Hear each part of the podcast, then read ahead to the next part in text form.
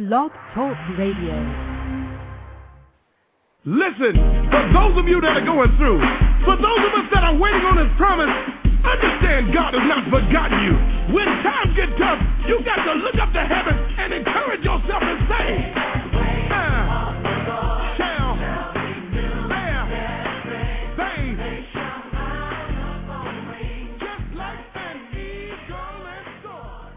Ladies and gentlemen, welcome to the Abundant Solutions Hour. Our goal is to help others be more, do more, and have more. I'm your host, Gregory Turner. And I'm your co host, Brian J. Henderson. Brian, when I tell you we have an action packed show for tonight, I can't even, man, you know what? I'm just ready to bring our guests in, but we, we have some things we need to talk about first. I think we need to prepare our audience for this ball of fire that we have on the line with us, Brian. Yes, we do. Yes, we do. You know, Greg, as we've been doing for the last couple of weeks and a couple of months, uh, we've been trying to highlight the situation in Haiti. And we want people to remember that the folks in Haiti, the nation of Haiti, is still hurting. They're still mourning. They're still rebuilding. And they still need our prayers and our financial help as well. So if you could, by whatever means uh, you so decide, sow a seed into the nation of Haiti.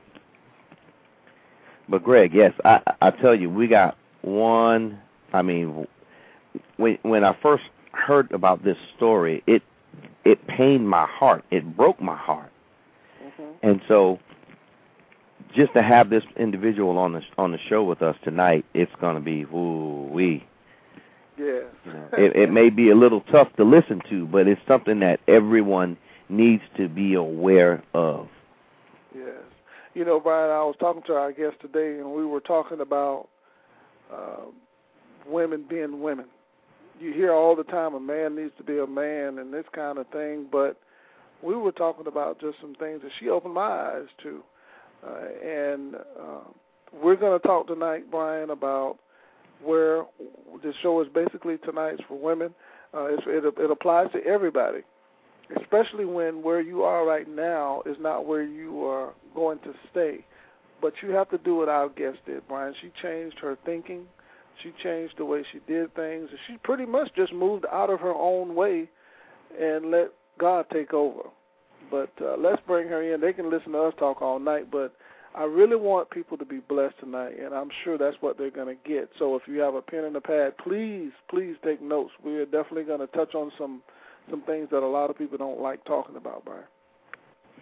Yes, sir. Tonight's guest is uh, Miss Natasha Edwards, and she's a single mother of two boys, and she has a story to tell. And Yes. we're going to let her tell this story, and then we're going to basically dialogue and have her tell us how this situation in her life affected her and what she did to be the person that she is right now. Ladies and gentlemen, welcome to the Abundant Solutions Hour, Miss Natasha Edwards. Thank Miss you. Edwards. Thank you all for having me tonight. Praise God. And tonight's topic, uh, Ms. Edwards, is mourn no more. Amen. Mourn no more. Yes. Yes. And I'm gonna let Brian. I'm gonna let Brian start it off because he's a little antsy tonight. I, I think that'll be the okay, only way. okay, that's we'll- Yeah, I, I think that'll be the only way we'll keep him calm. Is we we have to give him something to do. okay. yeah, I can't I can't disagree with that. You know, I want you to start off by telling us a little bit about yourself. Okay. Well, first of all, tonight I just want to give God the honor and the praise for being able to be on the airways with you all on tonight, and it's such an honor and a privilege to be able to come on live and tell my story. And just a little bit about myself. Like I say, I am a single mother, and I have two sons, and my oldest son is incarcerated right now, and he's serving a 15-year prison sentence but God has given me strength through that. So tonight I pray that the message of my story is able to reach women across the world. And no matter what color you may be, no matter where you are right now, I just pray that God just gives me the words to say through my story and that it'll bring forth some comfort and some healing to the hurting souls that's out there right now because of what they're going through, because of decisions that their children have made. and to know that there is light at the end of the tunnel. I promise you. mhm.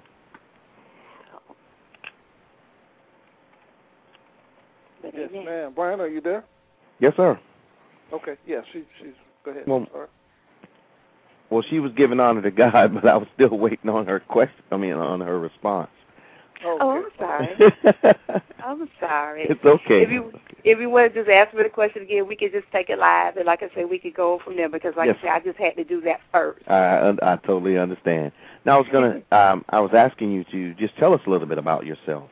Okay. Well, like I say, I'm a single mother, and I've been working with the state of Florida for 17 years, and I am an advocate, working in ministry, you know, for well, basically full time, but not in the way that people will put it as full time, but more or less, like I say, just working my way through the networks. And I am from Madison County originally, and I live here in Tallahassee, Florida.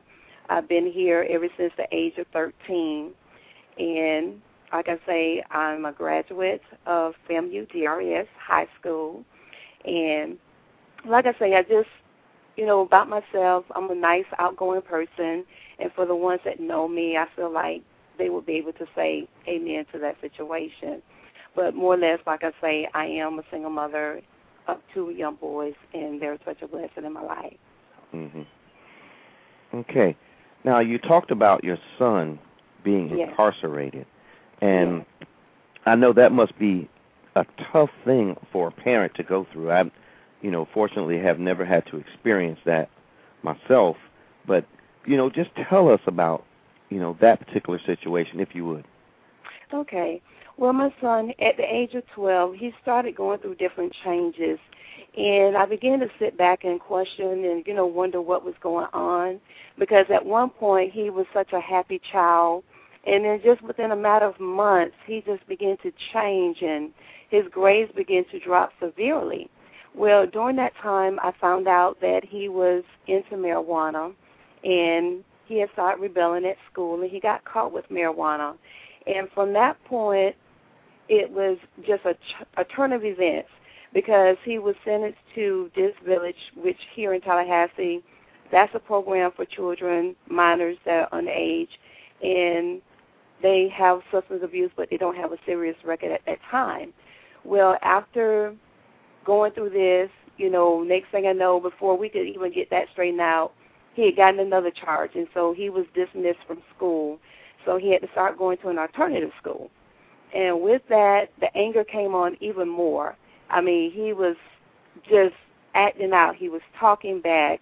He was just wanting to snap at everybody. He didn't want to get involved in family affairs anymore. And so, continuously hanging out with the wrong crowd. He started having friends showing up on the doorstep that I had never seen before, and I was wondering where are these people coming from. And you know, when they're at that age, they feel like they know more than what you know, and you're trying to tell them right from wrong, but they still don't want to listen to you. And so, with that, his actions, they started. He started just doing the ultimate. The crimes became more severe, and to the point where he was taken out of the home, and he had to go in to a program. And before, like I say, he could even get through with that, his attitude caused him to be dismissed from the program.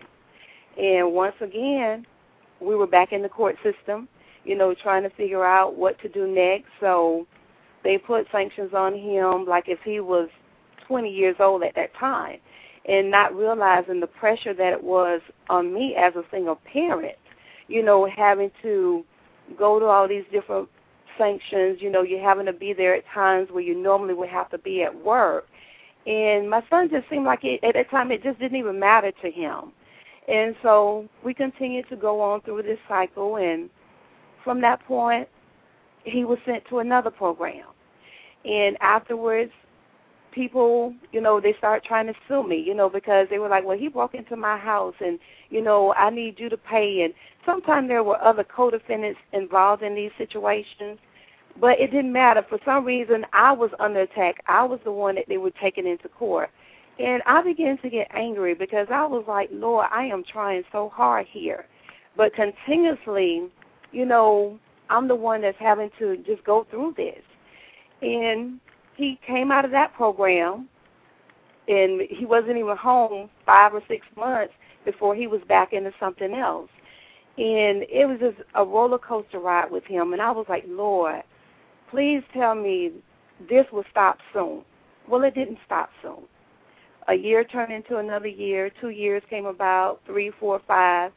And through that, like I say, I experienced so much with sitting in those courtrooms, you know, by myself, you know, just having to see those kids come through the doors shackled down and I was like, oh God, it's just a moving experience. If nobody's ever been in the courtroom and seen children being shackled, is is very touching. And if you don't have a heart, you'll have a heart when you come up out of there. And so from that point, like I said, with him, he just continued to get in trouble. And he would come home, and I'm just praying, Lord, just let his attitude be much better.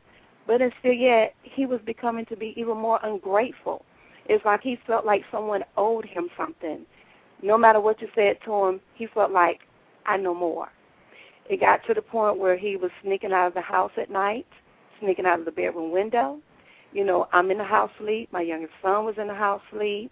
But still yet, that spirit was just driving him, just driving him, trying to take him out at an early age. And so it just got to a point where I just would be up at night just praying, just praying. And finally one day I just screamed out. I was like, Lord, I just can't take it anymore. I need you to do something here. And from that point, God just, I mean, it just happened. He went out one day when I told him to stay home. I got home that evening no sign of my son. So afterwards, he came home probably like two days later. And when he came in the room, he told me that he said, Mom, the police going to be looking for me after a while. And I was like, what have you done? And when he told me he was involved in, it, it just took my heart. It, I was like, you got to be serious. You can't be serious. And he was like, yes. And the sad part about it the Friday before Christmas of that particular year, I get a knock on my door. I had just started my first day of vacation. There was the sheriff's department, state troopers, everybody just surrounded at my house. And I was like, what's the problem?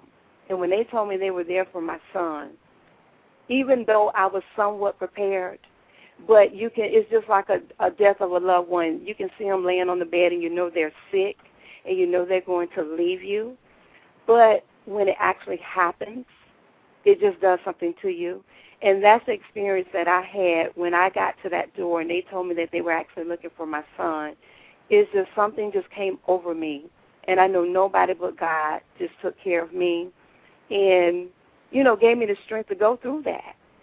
And so at the time he wasn't home, but he was with my mom. And so I had to call her and let her know, look, I need you to take him to the local sheriff department and let him turn himself in.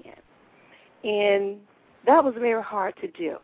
Because number one, I'm already at a point, okay, my son is having to go to prison. Well, not at that time going to jail for a serious crime. And then for two, it was Christmas time. And I'm like, oh my God, what am I going to do? You know, it, it was just, it was a tearful moment. I got sick because the experience it, it, it would just take control of your nerves. And I was like, Lord, what is going on here? But you know, through all that, throughout all the years of going through those trials and everything, it's like now I praise God for being able to come forward and tell my story and share my story. Because with that and during that time frame, there was a couple of years at least, my coworkers had no idea that I was when I was leaving away from work, that I was going to the courtrooms, I was going to the different areas, you know, so he can complete his sanctions. And because I was ashamed, I was like, what would they think of me? You know, how do they, how would they even relate to me? You know, because a lot of times, first thing people want to feel or think is that you did something wrong as a parent, and that certainly is not the case for as, you know, a lot of times with our children we do know that there are some people that don't take their parenthood serious, but someone like myself, I take it very serious. And like I say, during that course, it affected my younger son because a lot of times when I should have been home resting or doing things with him, I'm having to run in the house, pack up, go out right back out the door because we got to be somewhere by six o'clock, and it's like five thirty, and it just really wore me down mentally, physically, and spiritually for a while. And during that, I began to get a little angry because I was like, Lord, do you hear me? Do you see me? I need some relief here. But it was just meant for me to go through that the way that I did. And don't get me wrong, I have a loving family. But during that time, there were just some things that I see now that I just had to go through it because God was building me up with my strength. He was building my faith up. And ultimately, He was just getting my son prepared for his own testimony. Because even though my son is in prison right now, there will be a time that God is going to let him come out those prison doors. And he's going to be the man that God has called him to be. And he'll be able to go on and fulfill the promises of God. And so, really, that's a lot of my story because, like I say, I really couldn't tell my story in the time that we have on tonight. But I can just right. share, you know, parts of my story. Right. This is great. I want to ask you this. Do you think your son uh, went through what he went through, not because of him, mm-hmm. but because of what he's going to do when he realized his full potential? And you know, when you said you were praying, it was like heaven didn't hear you. It was like God didn't hear you. Mm-hmm. You know, and I'm so glad that you said that you had to go through it. And it's almost like when you, you know, when you're praying, Lord, I need this, I need that. He's not, he's not answering you. He can't answer you because you're in the middle of your test. And Brian has heard yes. me say this a lot of times. It's just like when you're in school and you're taking the test and you're just calling on your teacher and she's like, I can't talk to you right now. You you have to take your test. Uh, we'll deal with this after you take your test. Yes. Did yes. did you feel like um, as a mother that you were not cursed with a bad child, but in a position, forced into a position that you, obviously you didn't like, you didn't want. Yes. Yes. Did Did you feel like, why me? Why Why yes. my son? I, I, my friend, their their son's not doing this, and I'm a better parent than them. I really felt that way, and I said it many times. A lot of times in secrecy to God.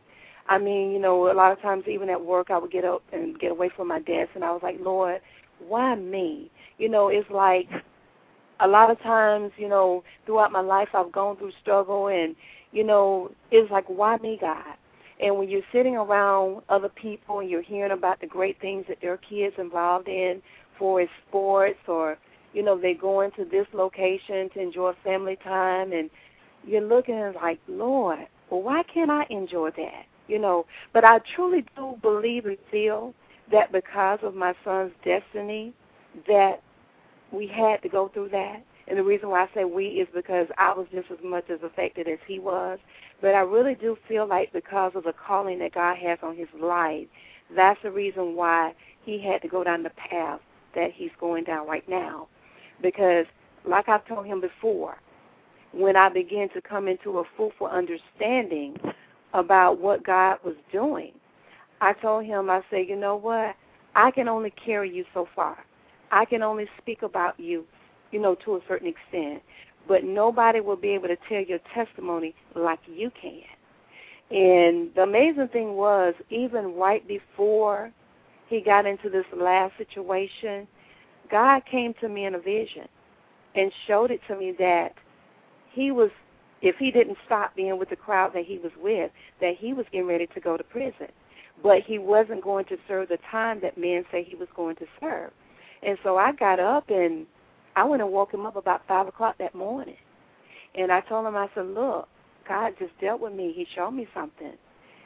You need to stop hanging with whoever you're with because if you don't, you get ready to go to prison."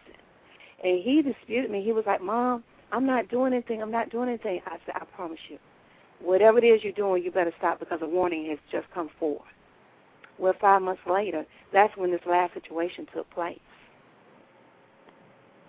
Mm and now he's incarcerated. Now, when you talk to him, how does he feel? I mean, what's his what's his attitude now? His attitude is more positive because even in his letters and even in his phone calls, a matter of fact, one a couple of the letters, and one in particular, he said, "Mom," he said, "I want you to know it's nothing that you did wrong." He said it was the choice that I made. He said, I'm understanding sometimes we have to go through this cycle, sometimes more than once, in order to get it right. He said, but I want you to know it's nothing that you've done. So he said, Mom, I want you to lift your head up and shine and go forward because I will be all right. And if I have to do my time, I do my time from day to day because it's making me a better person. And when I read that letter, I was like, okay, wait a minute. Is this the same child? You know, but I could really see that and I could feel that. You know, because a lot of times people love to say, oh, yeah, they're just speaking that because they have jailhouse religion.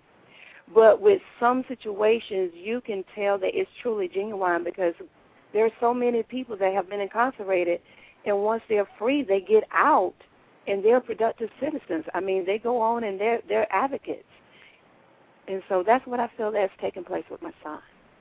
hmm Now, let me ask you, what has it done to you?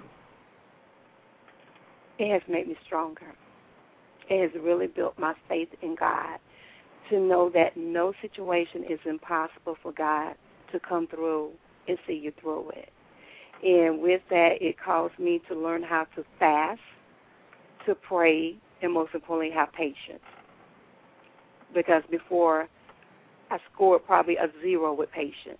But through that situation and through that ordeal, it really taught me patience. Do you do hmm. you think that uh, you know uh, a lot of times we hear you know the Lord was trying to work with me, He was trying to deal with me, but I was ignoring Him. But He got the closest, the next closest thing to me to get my attention. Yes. Do you think in this case that's what it was. And the reason I'm saying that is because a lot of people mm-hmm. like, well, if he wasn't doing what he was doing, we wouldn't be having this. But there's a bigger picture that a lot of times we don't see. Yes. I do feel like it was a reflection of me to a certain extent because, you know, I'm living a saved life now. But in my earlier days, I was one of those where I did have limitations on certain things that I didn't get involved in, but I was living that fast life. You know, I enjoyed those things at that time, but it was just like also, you know, God was dealing with me at a very young age about ministry. But I was like, it's no way in the world I would ever be a minister. And, you know, even to the point where I was making jokes about it with some of my friends.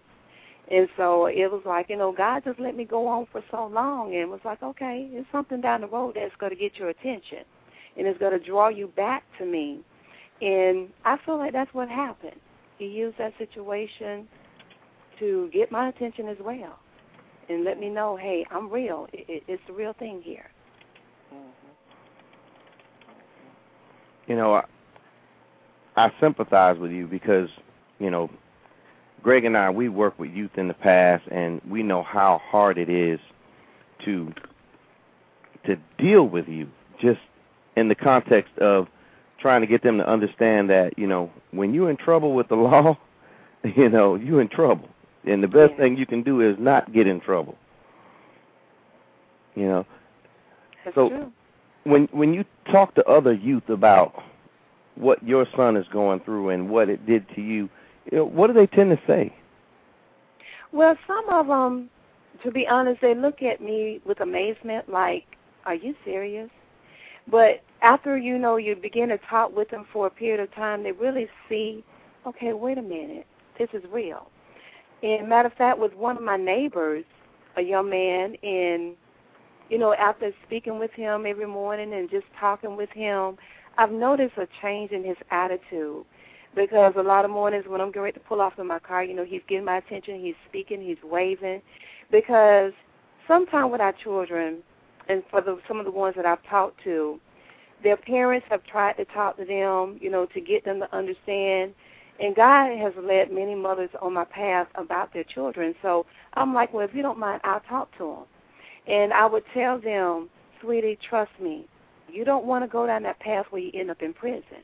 Because I have a son right now that's in prison. In the same stage that you're going through now, he was going through that stage.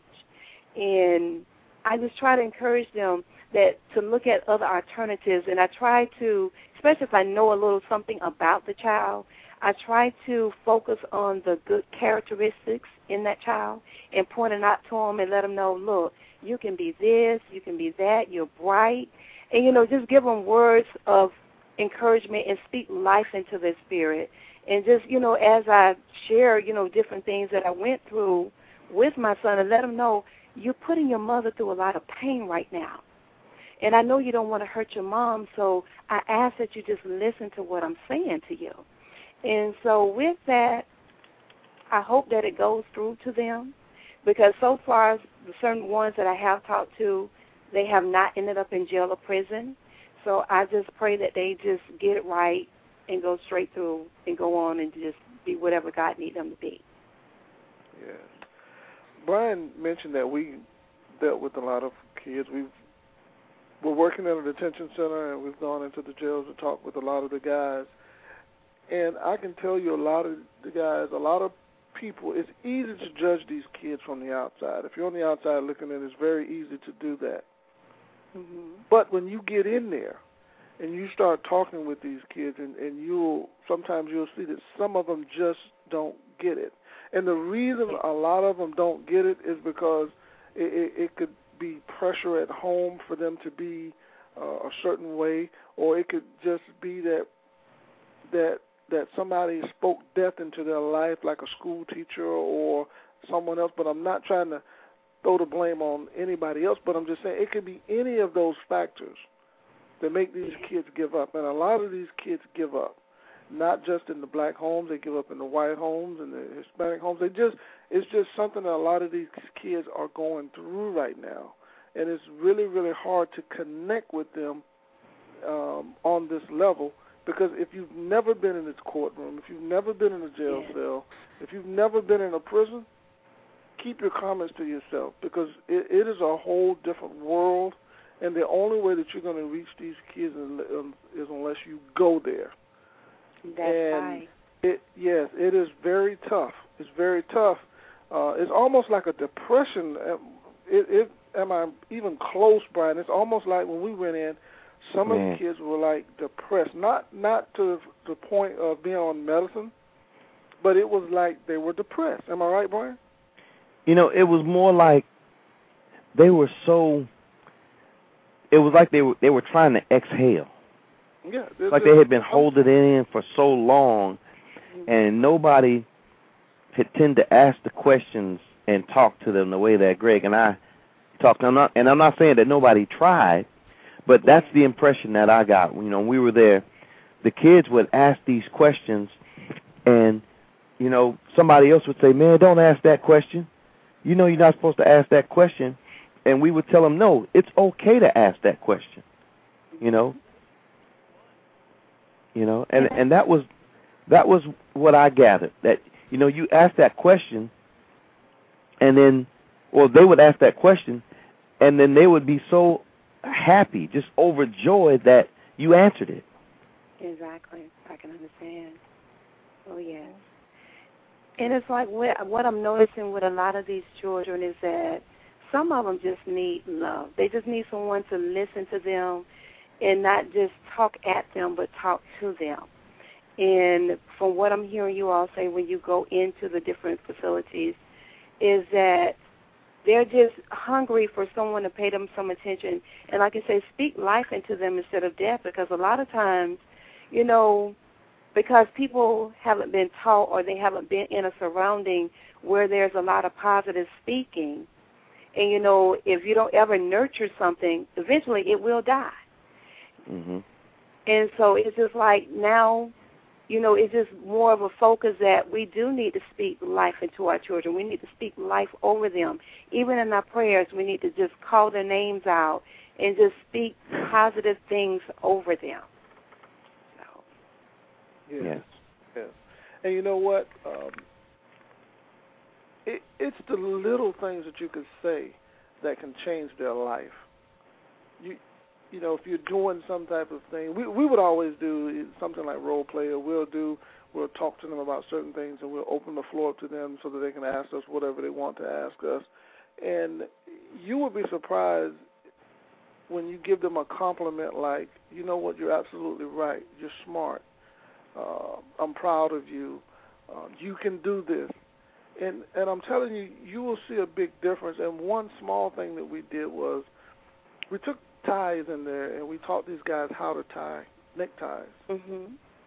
And one kid, I couldn't get the tie back from him. now a lot of people on the outside wouldn't. They would just think, well, that's corny. No, it's not. That was an accomplishment that that kid made, and he was so proud that I just had to I just had to let him have the tie, and he was going around showing and teaching the other kids how to tie a tie. Now that could that probably was just the beginning of the light coming on for him. Yes. And we have to give these kids a chance. We have to.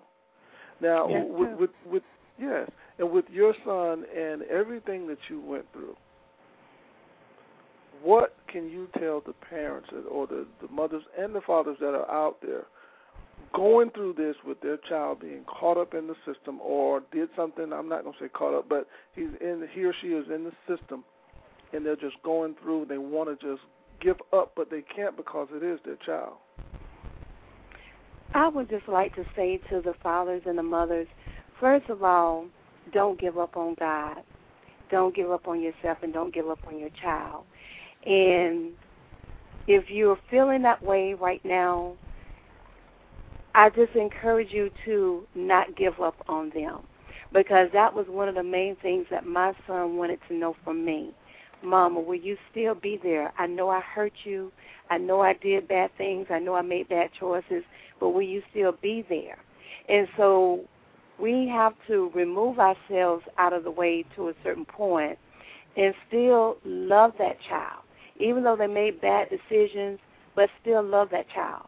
Because if we take the godly love that's supposed to be in us, because we can just flip it around and say, okay, God, you're our Father. You love us, but we know on a daily basis there's something that we do that doesn't please God. And so it's like, but He still shows us love. And so I just want to tell those parents, even though your son or daughter have made decisions and they're going through the court system and you want to give up and you're angry about what they've done, don't do it. Don't let the enemy put that plant that seed in your spirit to say, well, you know what, they did this. Don't worry about it. And if they've done something, don't hold it over their head. Don't keep throwing it up in their face because they don't need to be reminded that they've made a bad decision. Right, right. that's so true You know, I, I thought about how when you first get involved, you know, do you know how your son got involved with the crowd he was with? I have suspicions, but ultimately, I believe there were a couple of kids in my neighborhood at that time, and because one of them was older, and because of his background in, I said, the access of things that was going on that I found out later on in his home, and I believe that what ultimately started the trend. And my son, he wanted to fit in so much with different ones until the enemy took that and used it as a, you know, as a source of drawing him in. So I really believe it started in my neighborhood at that time, and it was a nice neighborhood. But like I say, it doesn't matter where you live. You know, Mm-hmm. it can be anywhere. And so I really feel like it was a couple of friends at that time where he all got started in the marijuana use and, you know, sitting around with that, plotting, listening about different things and it just gave him the adrenaline, the hype to say, Okay, you know, I want to be a part of this. But I really feel like that's where it started for for us with him. Mhm. Wow. You know, and I was just thinking of I I know young individuals that have gotten in trouble with the law, and typically it's because they see an older guy that they may look up to, and you know, with you being a single mother, you know, without having that father structured, you know, figure in the house, they tend to look up to whatever man they see Yes. and they tor- they tend to gravitate towards that person especially if that person is treating them nice. You know, and they, and they may even look for that to that person for guidance. And so, you know, and you say your younger son has not been in any trouble. No, he, he's he's doing real good. Okay. He's doing real good. And the reason I said that is because it tends to be the older child, you know, and in these type of situations. That's what I've seen. I don't know if that's altogether true, but it's what I've seen. It's what I've observed. You know, that the older child, when he gets to a certain age, he wants to take on that role as being the adult in the house. He's the alpha male, so to speak. And so he begins to rebel against his mother. He begins to stick his chest out a little bit, you know. And you know, it's almost instinct like. And you know, I Greg, you know this is a hard one for me. Yeah. yeah. Because I well, let me you know, you this, I, I I I see these kids, they walk through my neighborhood every day. You know, I know their situations, some of them, you know, very personally and you know I feel for them. Yeah. Because you know their fathers have failed them Mm-hmm. in many cases. You know I, I can't say for in every case because many times their fathers have passed away, and you know maybe their fathers are, you know, unable to help and provide. You know from some other extenuating circumstance. You know, but for the most part, you know those fathers that are able, that are, you know, that can provide and don't you know, those are the ones that burn me up, and you know that, Greg. I'm in agreement. I am in so much of an agreement. And see, with my son, his dad is currently serving a prison sentence. And so through that, God began to let me know there was a generational curse Mhm. that my son was dealing with.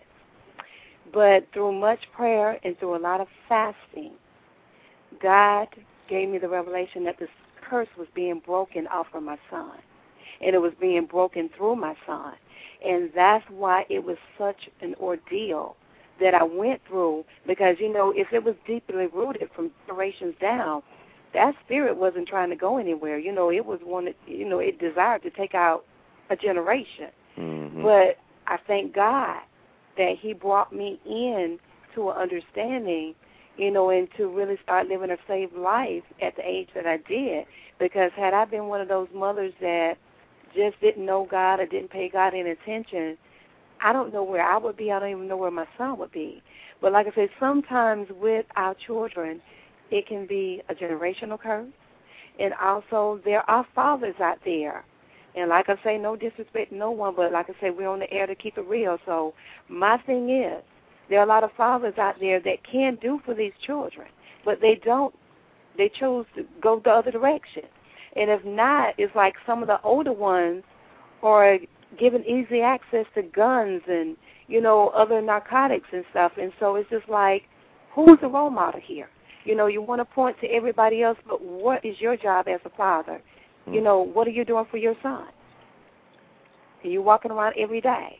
And so I I really feel like if there's more father involvement, it will help curb a lot of our young children getting into trouble. And like I said, once again, it's not just stereotype at one race; it's across the board.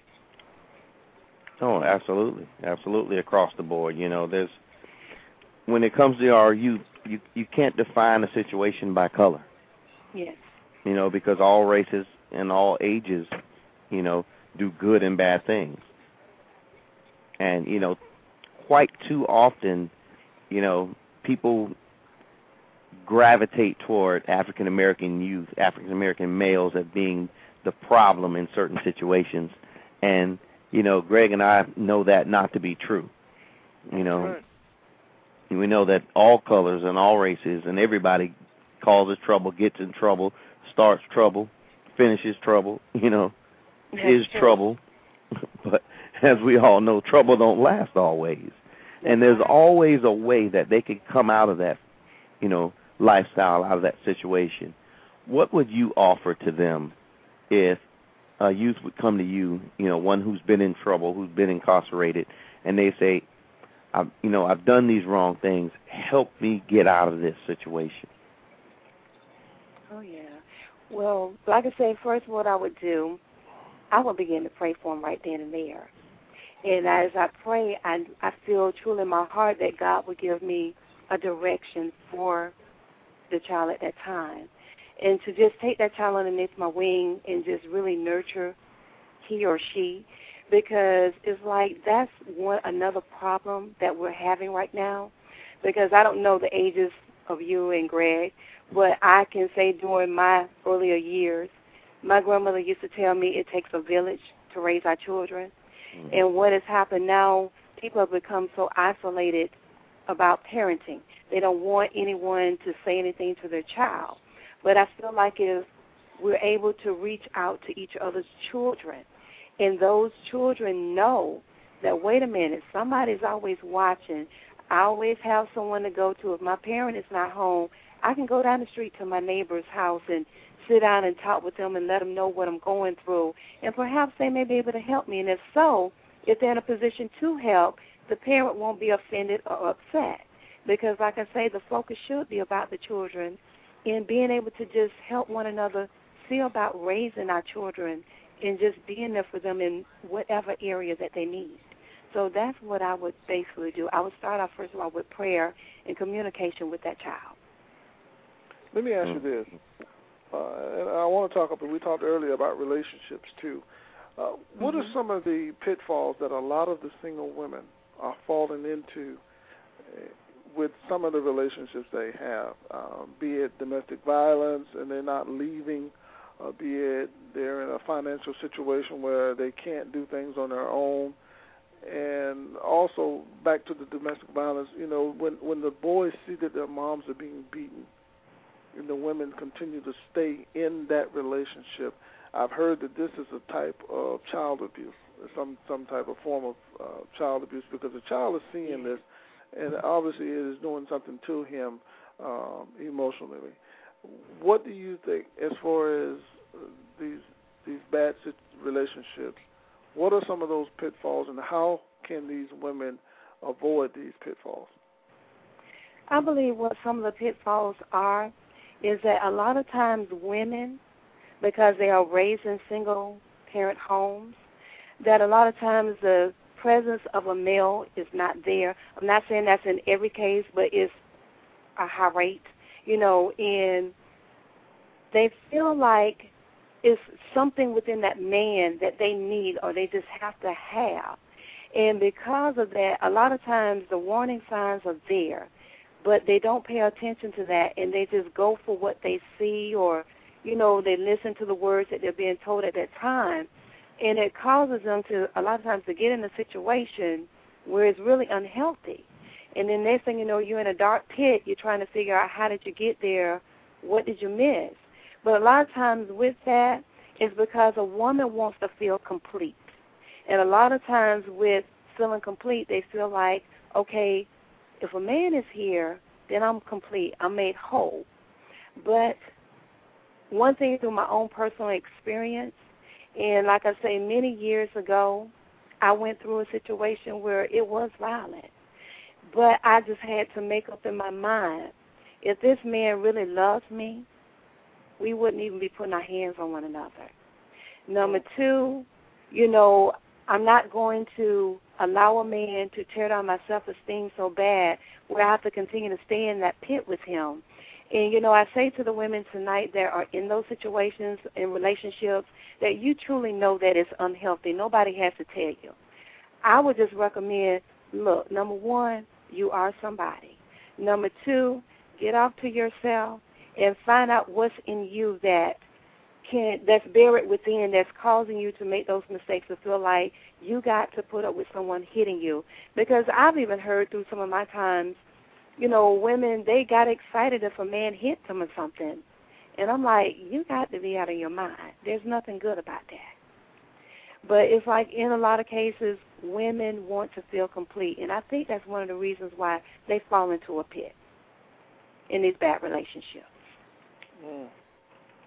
Mm-hmm. Well, it, it, you know, we we've heard so so many times that, um, and, and this is one thing that Brian and I have, uh, we we've learned in coaching football and all of this stuff together, there's a difference in little girls and little boys. There's a big difference, and they both they both pay close attention. They won't. They probably won't tell you what they're looking at and what they're zoning in on. And it, it is really hard as a single parent. And one thing that you told me today that that's going to always mm-hmm. stick with me is that you never took the title of a single parent. Yes. What I call it the single mother syndrome. I call it the single mother syndrome. okay, okay. And what I say with that is that I didn't allow being a single mother to be an excuse for me to settle for less.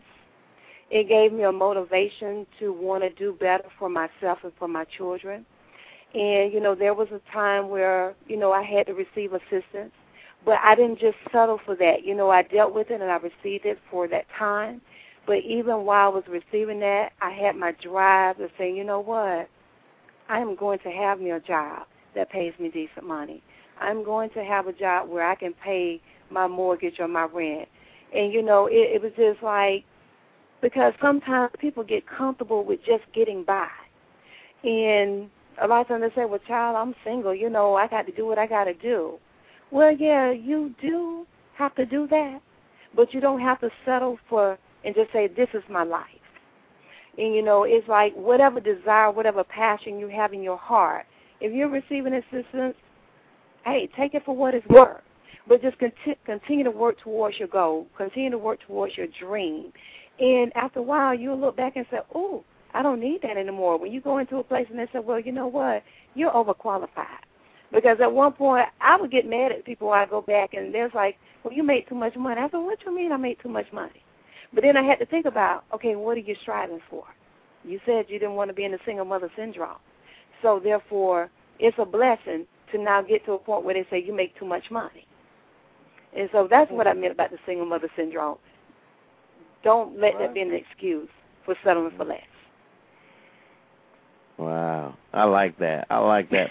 I like the part where you said you didn't get upset anymore because you made too much money. and you know, sadly enough, we have so many people, men and women alike, that get caught up and well, I don't want to say caught up because you know a lot of them need the assistance, but they get used to getting the assistance mm-hmm. to where. Let me put it this way: I, I talked to a, a friend of mine, and I told him I said, "It's not a it's not a way of life. It's just a come up." That's right. You know, it's sort of like a stepping stone. You get that to help you get over the hump. You don't sit on the hump. You know, That's right. and far too many people just sit there and sit on the hump and you know collect the free money and then when they find out it's running out then they're sort of stuck and they don't know what to do that's right you know and uh greg i was actually talking to a friend of mine who uh was having some issues with um with child support and uh if you can remember i i placed out a a question on facebook and i said what is child support. And so I'm going to ask you that question as well, Ms. Edwards. what is child support? Well, first of all, I'm just going to say this for the record. I've never been one of those parents to get used to child support. but for the ones that go through that definition of child support, it's supposed to support that child and not support me, myself, and my personal needs is supposed to go into making sure that that child have medicine, making sure that that child have clothing, proper food, utilities, and even a place to stay. It's not for mama support, as meaning as you go and take care of your hair, your nails, and your toes, and all that other good stuff, and go and take care of your current boyfriend and your children, you know, are out there lacking. Mm-hmm. Child support is exactly what it's supposed to say. It's supposed to support the child. And with that, that's when a, a mother knows how to sit down and take that money and use it wisely to support that child where they can have the atmosphere and they can have all the necessity things that they need to be able to go on and be productive children or be productive adults in life. And that's what, to me, I feel like child support is supposed to be about. Hmm. You, you spoke about being on assistance. Um, and being in the system, kinda a little bit. You touched mm-hmm. on that. What what was it that made you hold on to your dreams of being big and and doing things? And you and I we talked about your platform today, and I agree with you. Yeah. That your platform it, it is going to be huge. It's it's huge now. It's already starting. I don't know if you know it or not, but it's already starting you know, what was that thing? Because you know, your son, you lost your son into the system. He's in prison. Yeah. Why would you believe in a God that put your son in this position? And before you say that, I know Oprah's uh, producers are listening, so go ahead and call her now. We, we're going to have her information. Uh, I'm just putting it out there. Go go ahead and call her now because I did send an email to them. Go ahead and call us. She's going to get that information out a little bit later you need to get on your show because she can definitely change a lot of people um, with her testimony. But back to my question. Mm-hmm. Why would someone believe in somebody that you're praying to that allowed so much pain and hurt for you and your family, and you're still believing in him to make your situation even better? It was just something within. It was a drive, and also too, I know there were people out there that were praying for me, and it was and it is also based upon my background. I had a very praying. I, my grandmother was a praying woman, and like I said, I know there were a lot of other my family members and friends that were praying for me as well. But it was just something within that every time I wanted to give up, I just couldn't. And I guess after I start reading the Word, because one day I think it was like in about early 2001 or something like that. I just remember just asking God because I was going through so much at that time, and I said, Lord, where is the life that you promised your people? I remember just like it was yesterday. And from that point, it just it was just like a domino effect. Just something happened. And from that point, I started getting into the Word, and as I start reading in the Word and start seeing what God did for the people in the biblical days, I was like, Lord, show me, show me. And so He began to show me Himself and in mighty ways. And it got my attention, and I'm like, you know what? There truly is a God, and He's real. And it's like God just, His Spirit is exactly what He said is. It's a comforter. And God just comfort me through those times. And with that, it just gave me the hope, the drive. And I, I tell people it's just like an olive.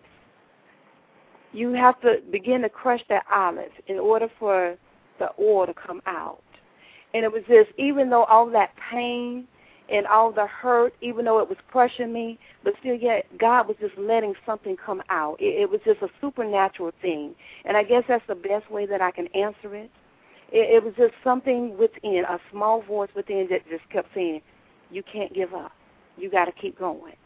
And it's like I just had that fighting spirit, and I just continued to say, "You know what? I am somebody because God' word said He has no respect of person."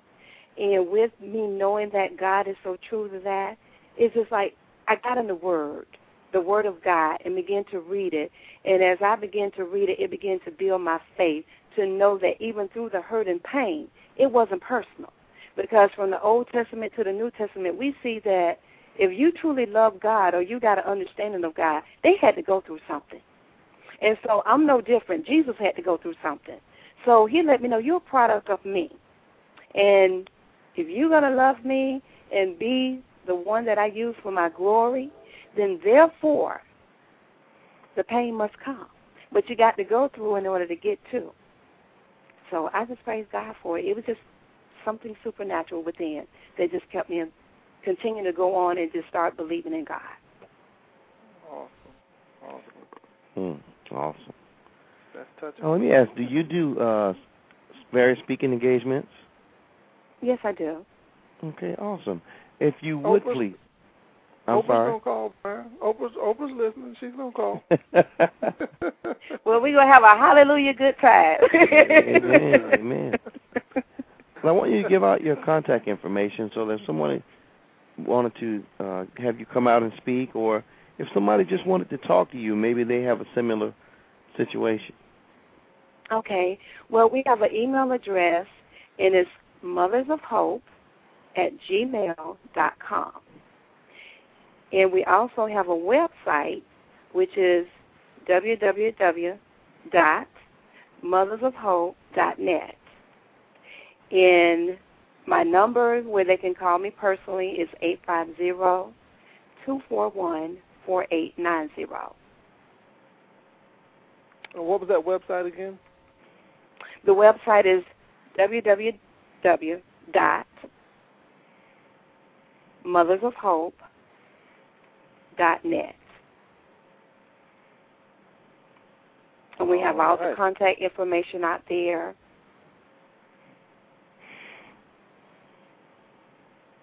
It's nice. It's a really nice website. Thank you. It really is. And you're doing some. Uh, I mean, you're doing some magnificent work. Just continue to do what you're doing, and just believe Him for more. We talked about this today on the telephone, and I think that's a lot of problems that a lot of us have is, is because we don't go to Him like we should. We go to Him just asking for just enough, like you said. Some of us we get in that rut of uh, just we just get so used to just making it, just making it by. You know, we need a car. We ask for a piece of car. Okay. And, his pockets, there's no limit. And, and when we believe for just a little bit, we're just we're putting him in a box. Mhm. And let me ask you this: How hard was it for you to get out of the way, knowing that your way wasn't working? How hard was it for you to get yourself out of the way? And I think we have less than probably five minutes left in the show. It was very hard.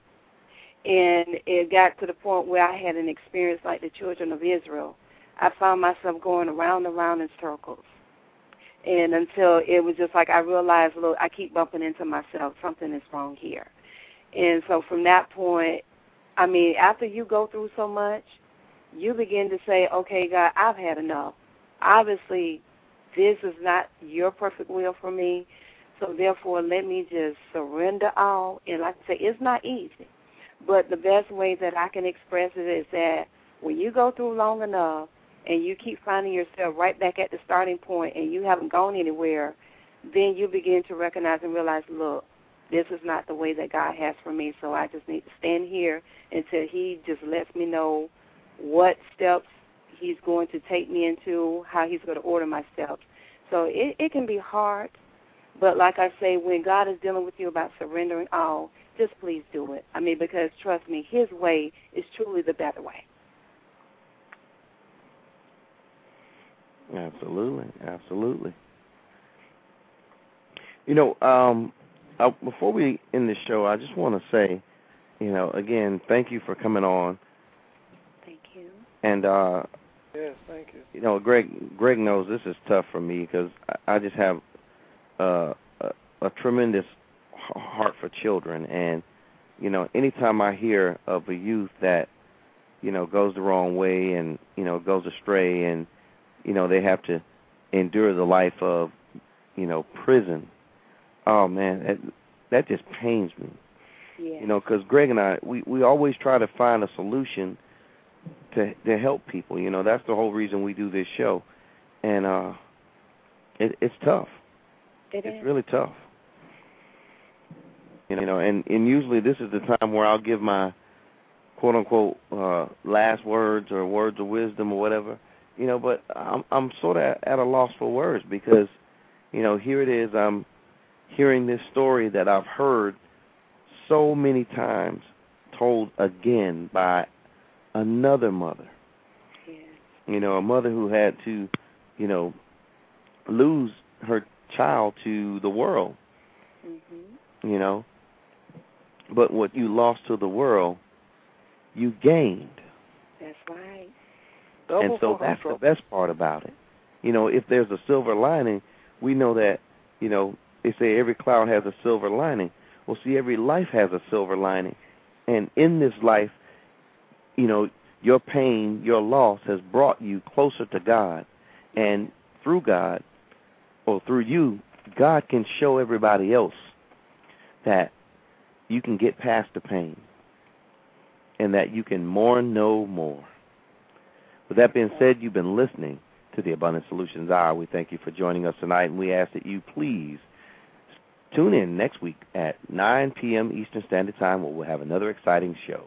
Good evening. God bless you all, and good night. Thank you so much, Ms. Edwards. Thank you for having me. Have a blessed one. You too.